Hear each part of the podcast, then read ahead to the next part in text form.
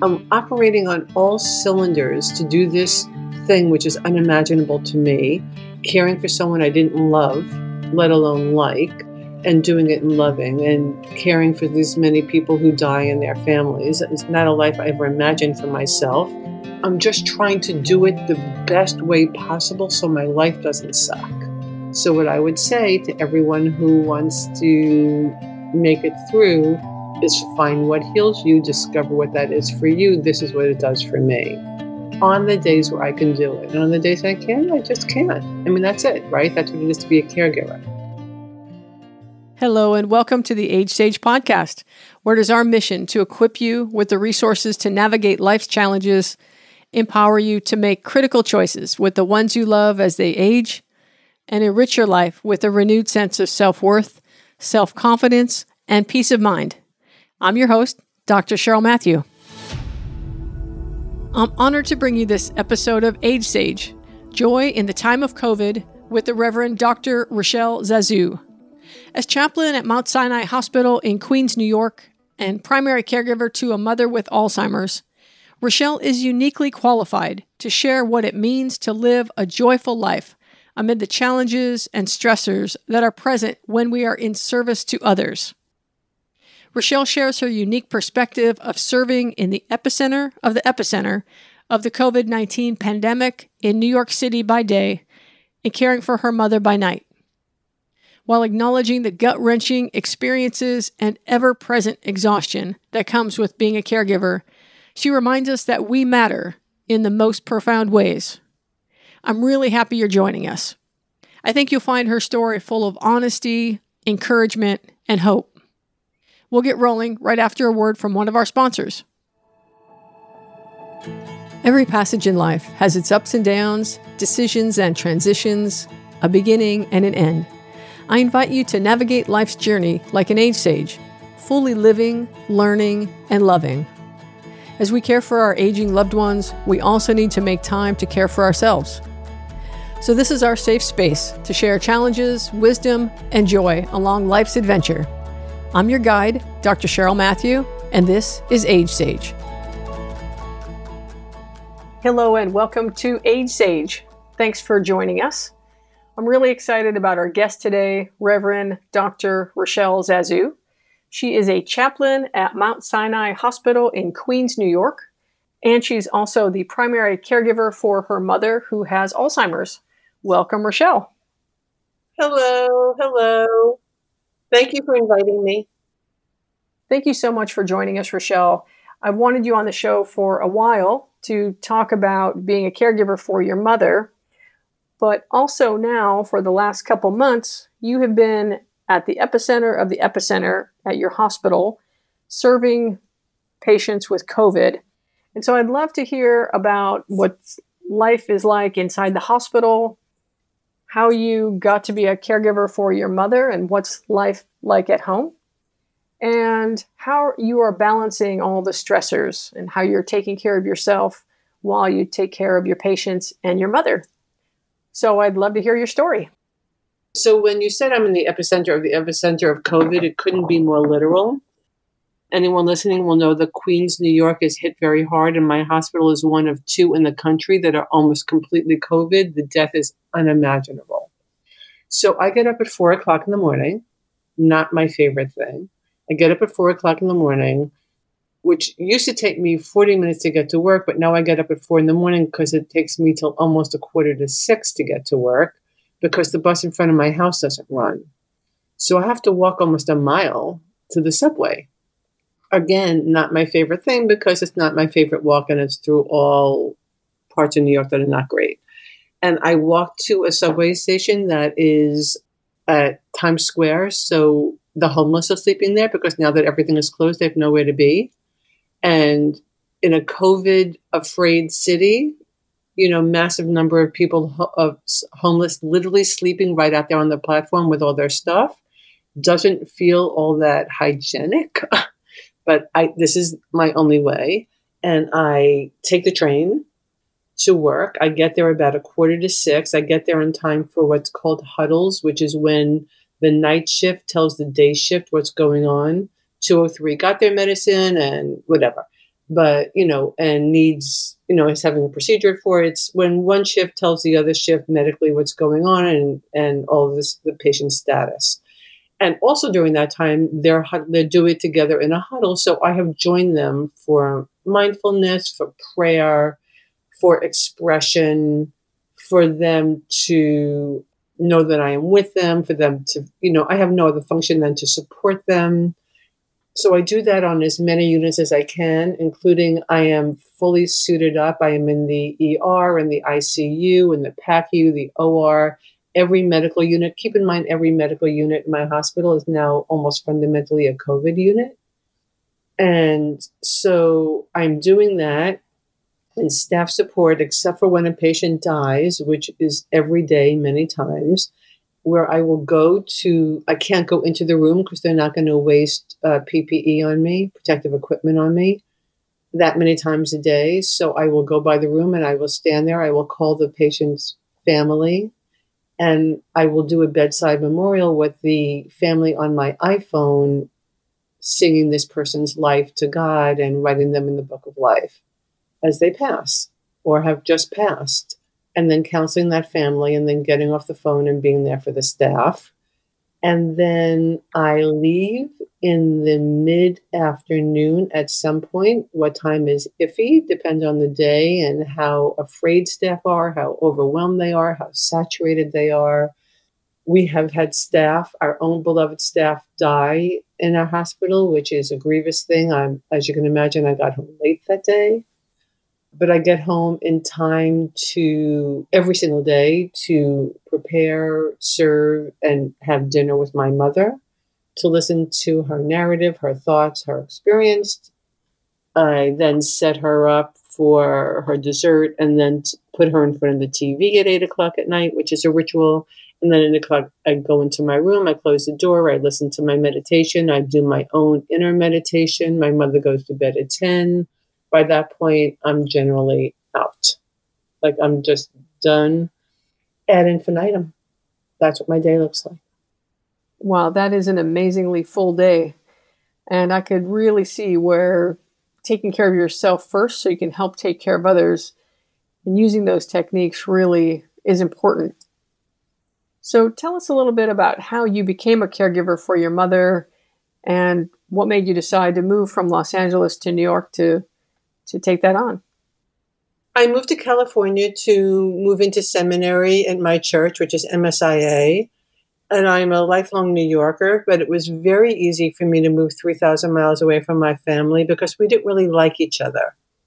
I mean, overtly, we didn't like each other. We, I'm imagining that there was some level of loving, but it wasn't anything that we really experienced for each other in any kind of conscious way. So much so that at some point, I just said to her, my mother, after I moved, I just said to her, So I'm not going to call you or speak with you anymore because you're profoundly unhappy with my life choices and I'm not going to change them. And I'm tired of being judged, and it must be miserable for you to have a daughter you're so profoundly disappointed with. And we didn't talk for almost two years. And the thing that changed it is her father was out in California and he was almost completely indigent. And I would go over to his house with friends of mine from seminary after shopping, and we would supply him with food, ready made, prepared food. And we would take him out for rides in my car, which we would line with towels and then plastic bags and then more towels so that when he peed himself, he was okay in the car. And finally, he said to my mother, I don't want to talk to you anymore. And my mother was like, What? And he said, you know, I, I live and die for her. Like she takes me out, she takes me to eat, she takes, brings her friends over here, she brings me groceries, she leaves me money for any deliveries. And I don't get the part where you don't accept her life or her life choices. And I don't want to talk to you. And my mother called me the next day and was like, hi, as if nothing had happened. And I decided I'm not on the planet to make her wrong. So I just like didn't make her walk through a door. I was just like, hi, and so we spoke, and it was very superficial with her telling me about the wine classes she was taking. And I was telling her about what it's like to live in a seminary, and neither one of us really cared about the other one's narrative. And that's how life went. I had a very established life in LA with friends I had moved out to LA with and happily there. until my mother, three years ago, who had lost her husband and my brother, started making breakfast for her dead husband. And I mean, literally making breakfast and literally putting out blankets and sheets for him, and then very upset when he didn't thank her. And seeing him around the house and waking up from a dream very distraught that she would talk to him and he wouldn't talk back. And at first, I was trying to be very spiritual about it. I'd say, I think he is there. I just think that on the level that he's at, he can't talk. And then I realized we're dealing with something else. And since her husband had died and my brother had died and her sister was much older than she, that my ministerial blessing that includes the words ministering to all, regardless of race, creed, color, situation, circumstance, or environment, probably included my mother. So I packed up my life I applied for a residency in a New York hospital as a chaplain, which I received. That was three years ago. And I moved in with my mother as her caregiver. So I have been living with my mother for these three years as her Alzheimer's progresses. I'm going to say I did very poorly in the beginning because I just didn't have any mentor and I wasn't smart enough to ask for advice. So I said a lot of things that are going to make people cringe right now. I said things like, Don't you remember I told you that yesterday? Or, Mom, I literally just told you that.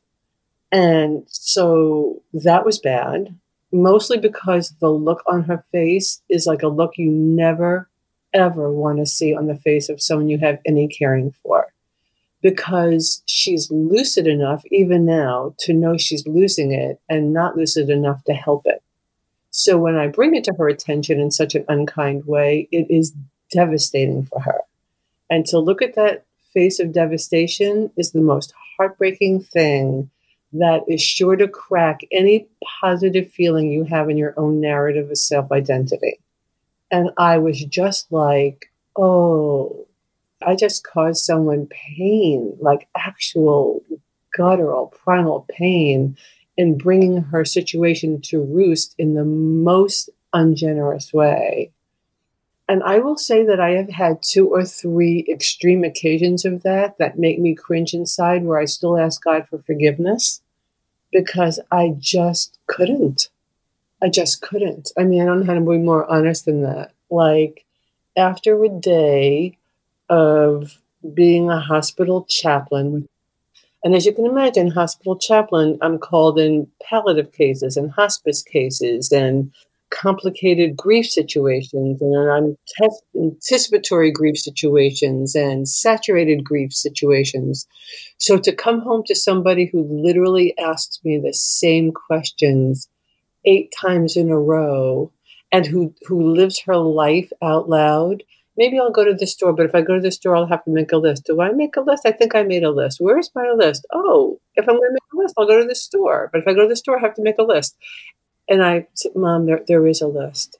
Mom, oh, oh, you know, until I just can't. I was just like, oh God, there's a list. It's on the table. And then that's like the worst horrible moment for both of us. And anyone who's out there who's a caregiver, I just want you to know in this moment, come into compassion and empathy for yourself because doing what I did, which was self condemnation, not helpful. Well, it doesn't help to release the moment, it doesn't make it unhappen, it doesn't shore you up for the future where it is guaranteed to happen again, you know, because that whole imperfect human thing.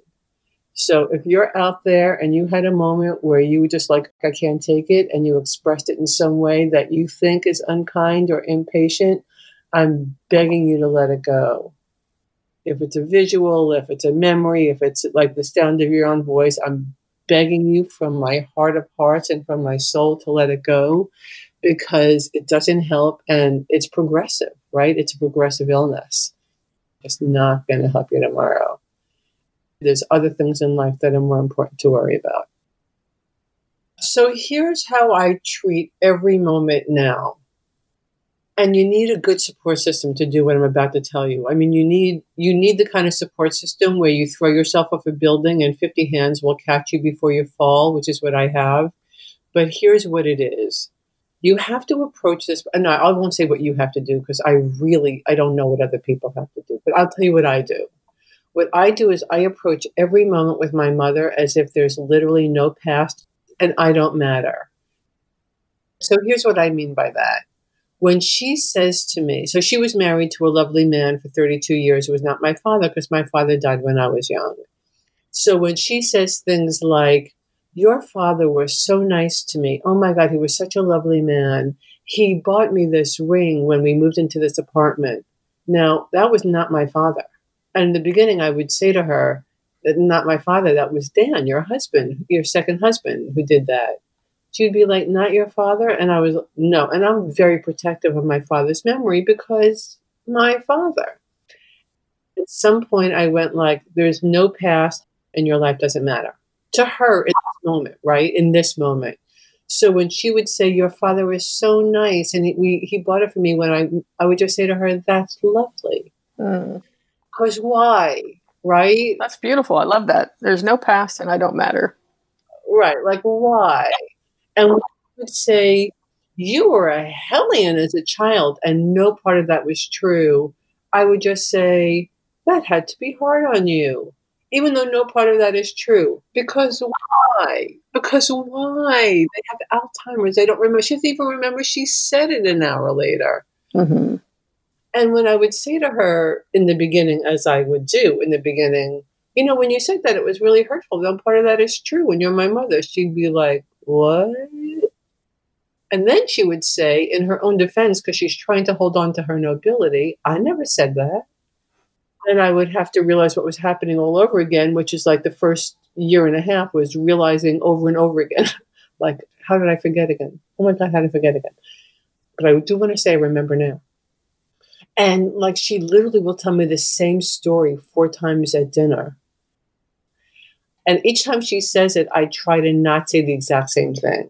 So the first time I say to her, Yes, you mentioned that you read that in the paper today. That's interesting. What was interesting about it? But she can't hold on to that thought. So she'll tell me the same story all over again. And I'll try to find something different to say.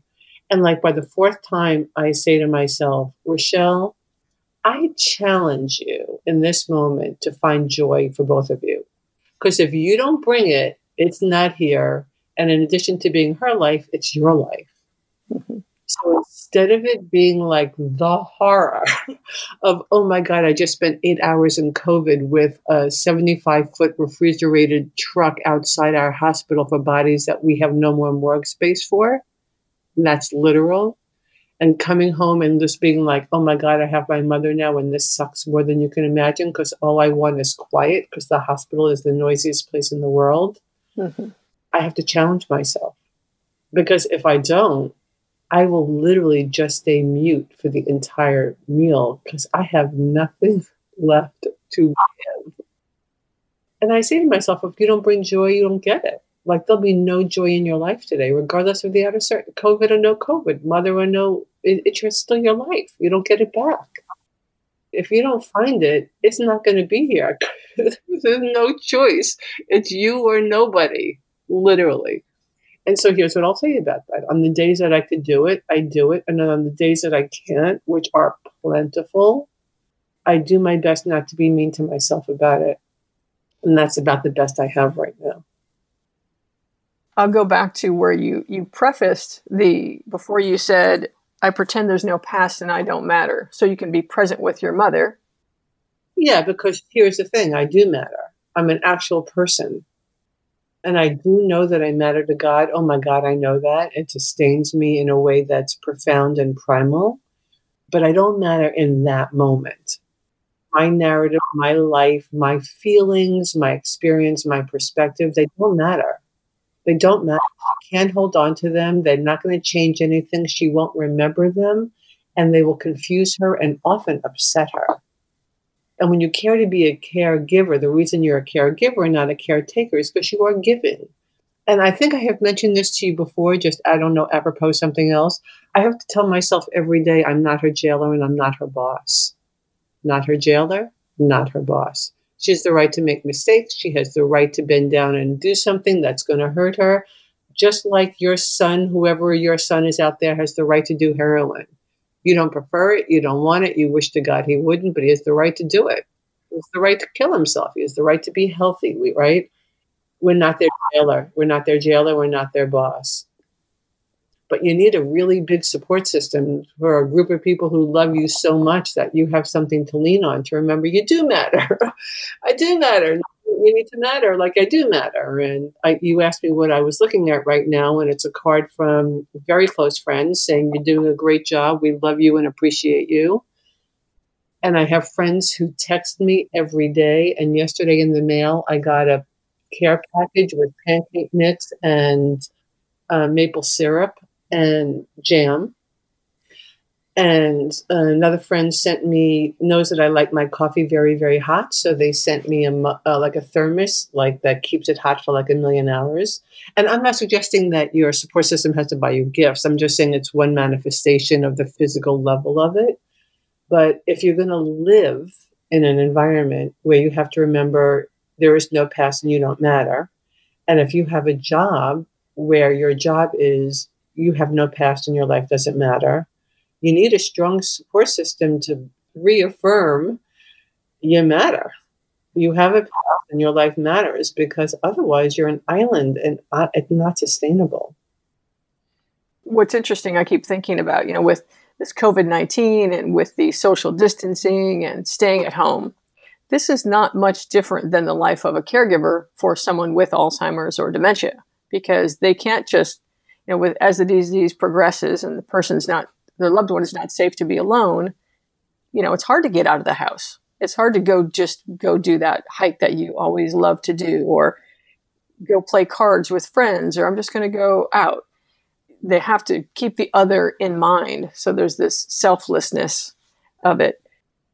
The way you just described it, which I hear and I understand, and believe me, as a human, I experience, but it makes it sound like a bondage. And I feel like that's a trap. Like that's a trap. Right. So one thing we talk about is in, in age sage is perspective and what meaning we place on things. So if we look out the eyes of we're trapped, then that doesn't feel very good. So when you think about your life, and so right now you're committed to the hospital and to your mother and to yourself, what is your perspective of caregiving that's different? Okay, so here's the thing I'm realistic right? First of all, I'm 61 years old. And I say to myself, you cannot be the sole and primary caregiver forever.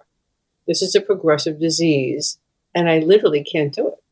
So I try to keep in mind this is not a forever thing. This is ephemeral. Ephemeral could be a year or five years, I don't know. But it's progressive, and it requires more and more support. One of the things that I remind myself is this is not my life, this is just my life now. It's just my life now, right? It's not any different than anyone who's not a caregiver who's going through a divorce or who lost a spouse or, right? It's just grief now. It's horrible. It's heartbreaking. It's heart rending. It's just now. So that's one thing that sustains me to not make it a burden. Like for me, once I move into the false ego and pride of this woman is a burden to me and my life is a burden to me and wiping up after her, cleaning, you know, after she pees herself because she coughed too hard is a burden to me. That to me is a choice point. And it is not that I enjoy it. Oh, God, it's not that I enjoy it. You know, we have a first world problem now, which is that a housekeeper is not essential worker. And so I'm doing the laundry. I am not pleasant. I am not pleasant when I do the laundry. But I'm not a martyr. I'm allowed to just not like the laundry, not because it's my mother or because of the circumstances. I'm just allowed to not like it. I don't think that's false ego or pride. I give myself permission to not like it. I just don't blame anybody. That's my key.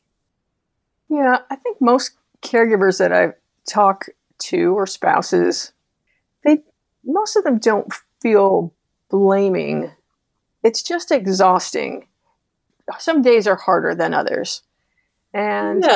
when you're just having a hard day, how do you lift yourself out of that? Okay, first of all, it would be a complete and total lie to say that on any given day I'm capable of doing it to the degree that I would like. There's no part of that statement that would be true. And I bet for most of your caregivers out there, it's also not true. That we can lift ourselves to the place where we imagine we would be if we weren't caregivers. I mean, sometimes we can, but I don't think it's true that everybody can do it every time, and I certainly can't. So I don't always lift myself when I when I need to, but when I do, it is by participating in things that are very unique to me. Right? I'm a walker. I can walk and walk and walk and walk and walk. I will walk seven miles, like from my house to Harlem. I've walked the entire length of Central Park. I listen to rock and roll, like from the 80s, where I know, and 90s, where I know every word of every song and nothing's going to surprise me. and I'm just in a very inner controlled environment of walking through beauty and listening to music and walking and that heals me. And then I have pancakes, which you know people joke about, but really, uh, I mean, I'm a salad and apple girl, so my weekend pancakes are a treat for me. And I'm whole hog. People are like, "Are you gonna like seriously eat all of that?" And I was like, "Yeah, that's what I came for. I came for a massive stack of pancakes, and I'm gonna eat it like literally every drop. Just leave the coffee pot here." Those are things that are unique to me. So I think it's discovering what is unique to you. And so that's how I feel about the thing that's unique. Like I walk to rock and roll music and it really is healing for me. I'm walking through the park and it's beautiful and it's New York, which I love. And it's Central Park, which I love. And I'm going to pancakes and friends are on the other side of those pancakes, which I love. And I spend an hour and a half to walk there and I spend an hour and a half with a friend and I spend 15 minutes taking the subway home because I've been away from my mother for too long. And that heals me. And that is unique to me. So, what I would say to everyone who wants to make it through is find what heals you, discover what that is for you. This is what it does for me. On the days where I can do it. And on the days I can't, I just can't. I mean, that's it, right? That's what it is to be a caregiver. So it's discovering what's unique for you and then practicing it to the best of your ability, keeping in mind when the best of your ability doesn't match my expectations. I do everything I can to be nice about it. I've seen you do this now for six weeks because we're friends. So I've seen you go through this for at least six weeks now with the COVID cases increasing. And I'm paying attention to what you're doing to rejuvenate yourself. You know, most days you're balanced, and happy. What have you appreciated that your support system has done for you to help you keep you buoyed up at this time? Yeah. So first of all, I do want to say that I am balanced and I am happy, and that's accurate. You know, the book "Love in the Time of Cholera." We want in our hospital. We want to write a book, "Joy in the Time of COVID." Oh, I love that. I love that. It's never going to get written, but you, you know what I mean. Um, it's one thing in life to feel like you're loved and to think that you're loved and to think like yes i have faith in god. And it is another thing completely when it transcends into knowing. I have many friends in my church who hold the same fundamental spiritual beliefs but also who feel that same affinity with that spiritual source so I feel part of a very foundational, immutable, inviolable tribe of people who hold my spiritual beliefs in their heart and who support it in ways that are palpable for me every day. Every day. And to go from the thinking of that to the experiencing and knowing that is an existential moment that will transform forever my self identity. I'm not going to judge myself. I'm just not going to do it because it would so violate the spirit of generosity and love that I have for the people around me and the people around me have for me, that my tribe in the hospital has for me and that I have for them. It's not worth it and also we are friends and it's not like i haven't called you and said i, I can't i literally can't take it. Like it's just too much death i mean the numbers are indescribable to you the amount of death so yesterday I presided over the, the bedside memorial of this father of one of our staff. Every single member of his unit and I suited up in PPE, and we had a bedtime memorial inside the room that I led where we were hysterical. And the same day, we also had like one of our first patients recover from COVID. Every single senior staff member of our hospital was in the lobby, like the president of our hospital. I work for Mount Sinai. This is no joke. Like almost all of the senior management, the staff, the patient's family was in the lobby cheering this person's release back into the wild until we were crying. So when I say I don't have right that I am balanced and I am happy, I'm experiencing what I'm in. I'm not pretending I'm not in it. It's just that my perspective is the blessings are there in my grief. And so I'm fine. I'm loved in my grief. So I'm fine. I am supported by God, by spirit, by my church, by my friends, and by myself beyond my grief, beyond my days where I'm not the best chaplain. I think I might have written to you, I'm not my best self today, right? I'm not my best self today. But so what, right? Like, and that, so what? So there it is. That's my long story. That's my whole story. I am coming back to joy in the time of COVID. If you can find the joy in the time of COVID in the hospital, you know, in the epicenter, while having the demands of being a full time caregiver, then you can find joy anywhere. And that's really the key. You know, I think that's the key for, for caregivers and actually for, for humans. But being a caregiver gives us a special opportunity to do that. But finding the joy, you know, I say sometimes like, we bring the party, we bring the joy. Don't wait for it to show up. So I have the world's worst singing voice. I mean, I cannot. I just can't. Like inside myself, I'm I'm Adele, but in, outside, I'm like, oh my god, please. And I will walk down a unit where I know there's been a lot of death, and I will be singing full out, like day by day, day by day, and the staff are hysterical. They're like, do you not know what you sound like? I like, I do know, but you're hysterical laughing at me, and that makes it worth it. Hmm. Right? Like, I will go into the ED. We have no space in the ED. We have two tents set up. We have two tents set up because we have no space in our in our ED. And I will go through the ED singing, Oh, happy day. people are like touching my arm as they're laughing, and they go, like, really? Chaplain, don't. like you, are not pulling it off. But like they're laughing in that moment. They're laughing. So it's kind of like like if I don't bring it to them, who's going to bring it to them? I could I could walk over to them and say to them, which I know is important to them, in the name of our Lord, I am with you and I bless you. And believe me, we have those moments where it's not as sarcastic as I just made it out to sound, where that's what's necessary. But we put aside time for that. We don't put aside time for the joy, and it's our life. We don't get today back, not a rehearsal.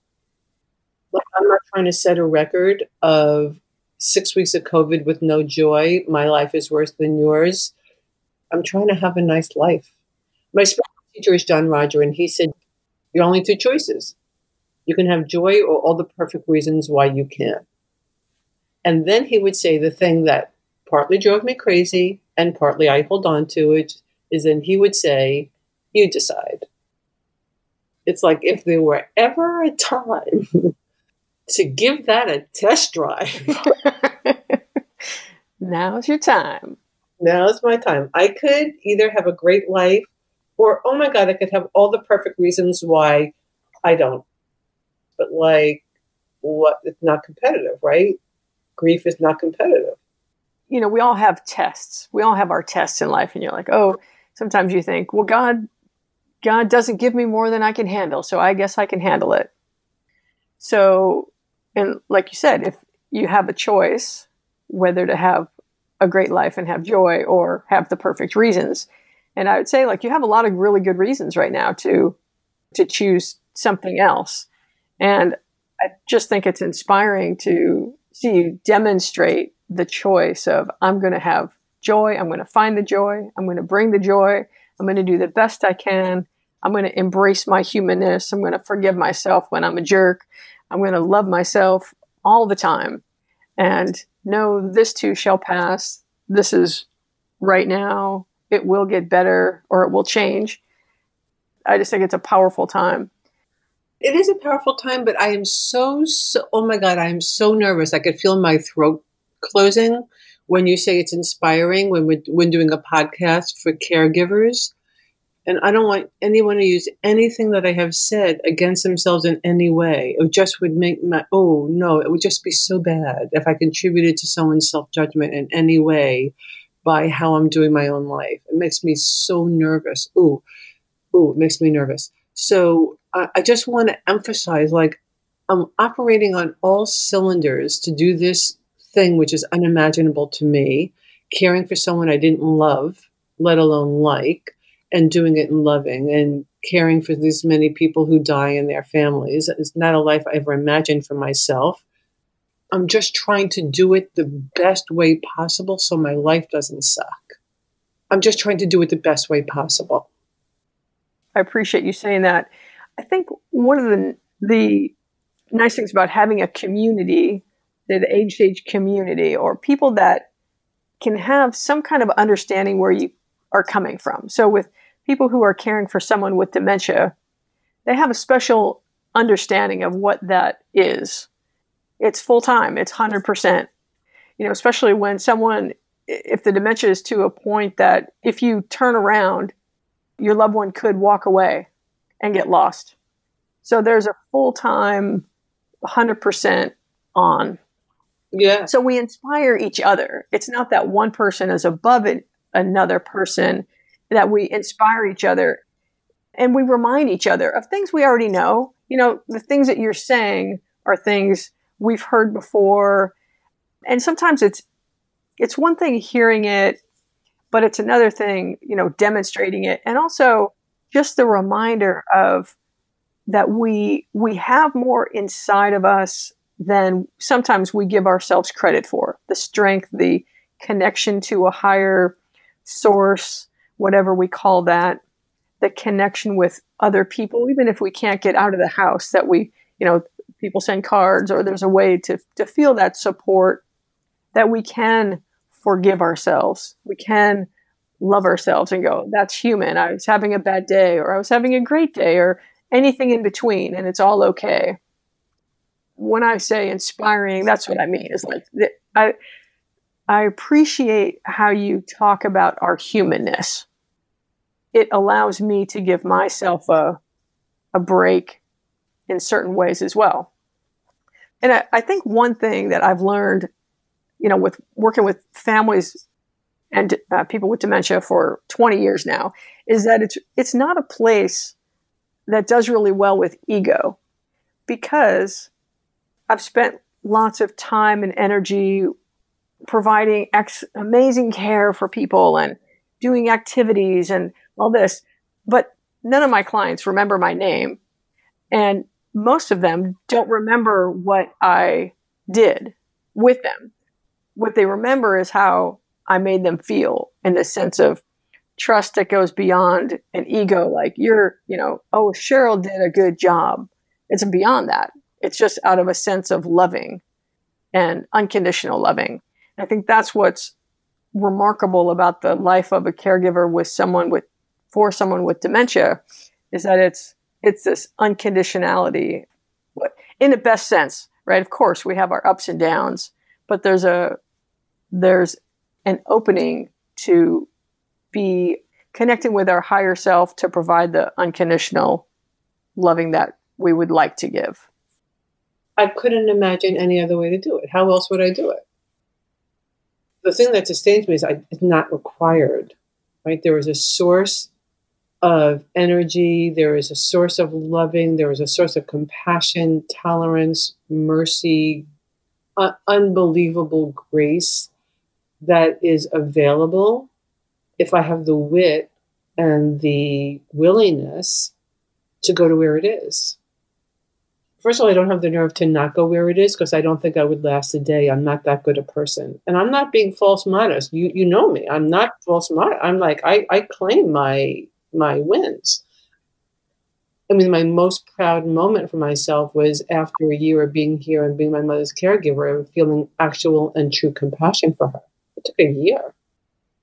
in California for for almost 30 years. We didn't like each other it took me a year of being here to have compassion for her, to feel loving for her. And that was a moment of great, like, yay, Rochelle.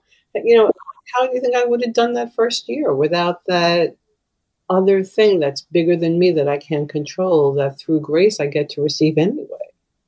It's why I say I don't know how to be a caregiver. I don't know how anyone is a caregiver without having a support system. And if they don't have one, they have to find one. You have to find one. I'm ordering you. I'm begging you. I'm imploring you. I'm ordering you. You have to find one. It doesn't have to be your church because maybe yours is your macrame group. And I'm, God, not being sarcastic. Maybe it's your book club. Maybe it's your service. Maybe it's your solitary time. Maybe it's your singing in the shower and daring to do it, whatever it is. Oh my God. It's not sustainable it requires so much that other people who are not caregivers will never understand. They will just never understand.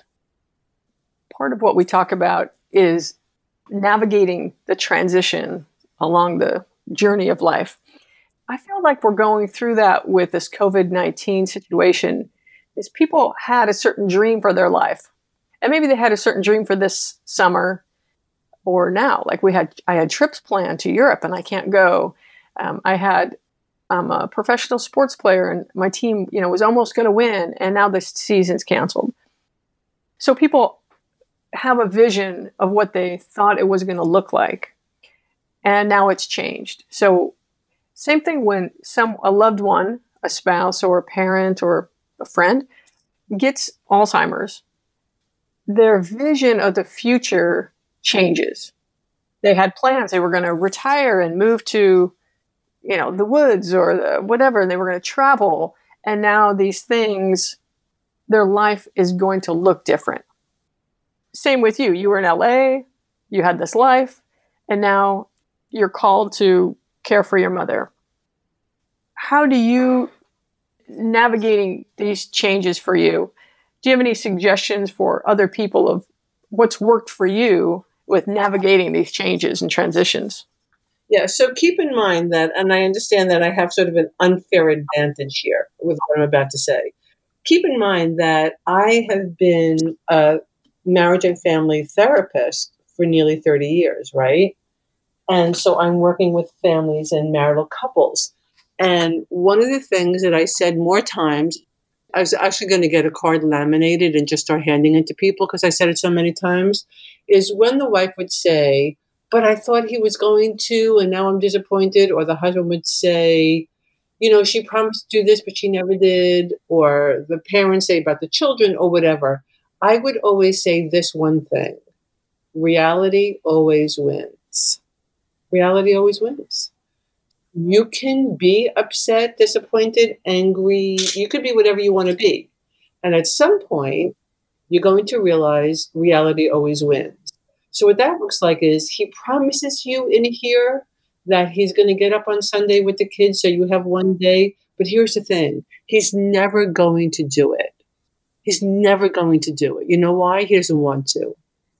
So he promises you because he loves you. He wants to keep the marriage. He's not ever going to do it. So now, since reality always wins, let's have a conversation that since he's not ever going to do it, what makes up for it really? This is a negotiation where we're all on the same side, which is how do we make this work and how do we make it win? Because reality always wins.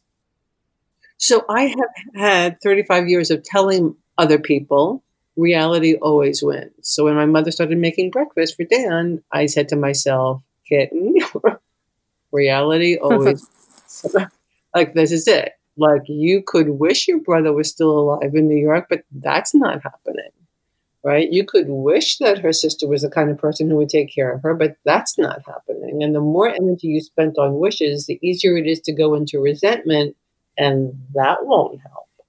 So I have practiced for 35 years reality always wins. And now the negotiation starts, and this part is vital. So when reality always wins and he's not going to get up on Sunday or your basketball team can't win or you can't take that trip or I can't have a day of silence, just pure silence that I'm craving, I say to myself, what's going to do it? Because I can have a great life or all the reasons why I can't. Can't have both. Reality always wins. So that's how I handle it. So is it worse today than it was three months ago? It's worse today than it was two weeks ago two weeks ago, I could write something on a note and leave it for my mother while I go to work. And she could hold on to the fact that it was written on the news and she would go look for it when she forgot during the day. Now, when I make my like six phone calls during the day, I have to remind her each time. Two weeks ago. Two weeks ago. But you know what? Reality always wins. A, that's what it is. And B, what is it going to take for me to have a nice life? Because I want to have a nice life more than I want to have the reasons why I don't. That's my answer.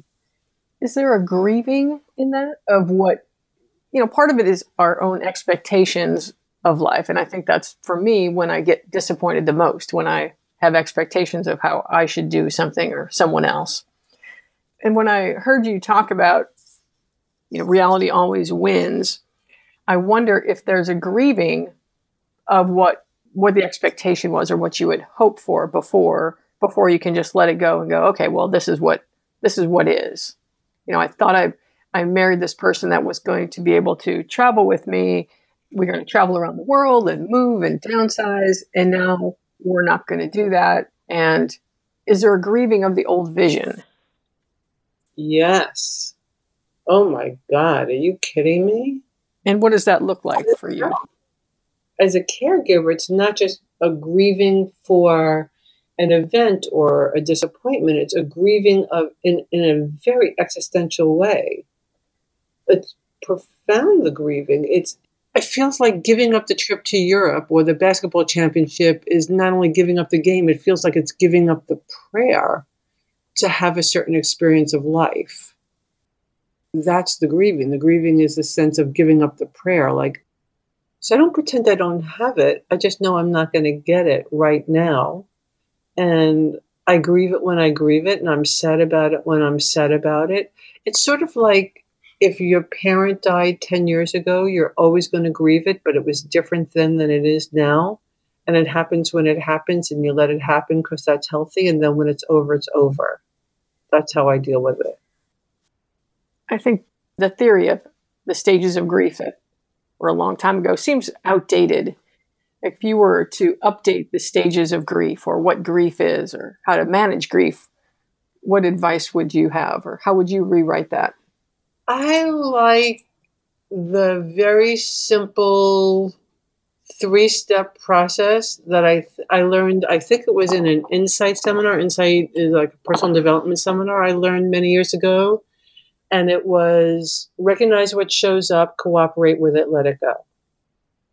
So I don't know how other people work, but I work by having like a go to technique that I could use in the moment that's not very complicated, that I can actually use and not as a workshop or as a pretend personal development thing, but that's pragmatic and real. And that's what I use.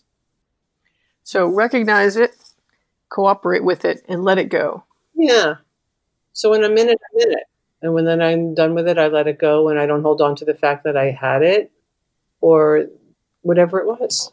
Like, yeah. I wanted to ask you with COVID 19, what precautions are you taking with your mom when you get home? Yeah. So she's waiting like a puppy dog for me to come home because I'm her only playmate in the world. So now with COVID 19, I walk in the door and I do not let her near me. I literally don't let her near me. So I take off all of my clothes as soon as I'm inside the front door. I walk through the house to my laundry basket naked. I put in all my clothes and I step into the shower. And I shower for like 20 minutes because every day I have to wash my hair. I have long hair, long, thick hair. So this is like I wash my hair I take a shower. I put on clean sweats because I don't even wear the sweats I wore the day before because even though I showered, I don't trust them because mm-hmm. I I, I, have a frail mother who has an, a bronchiectasis. She has an advanced lung disease. If my mother gets it, she's dead. So I don't let her near me. So she does not participate with me at all for the first half hour after I'm home, at all.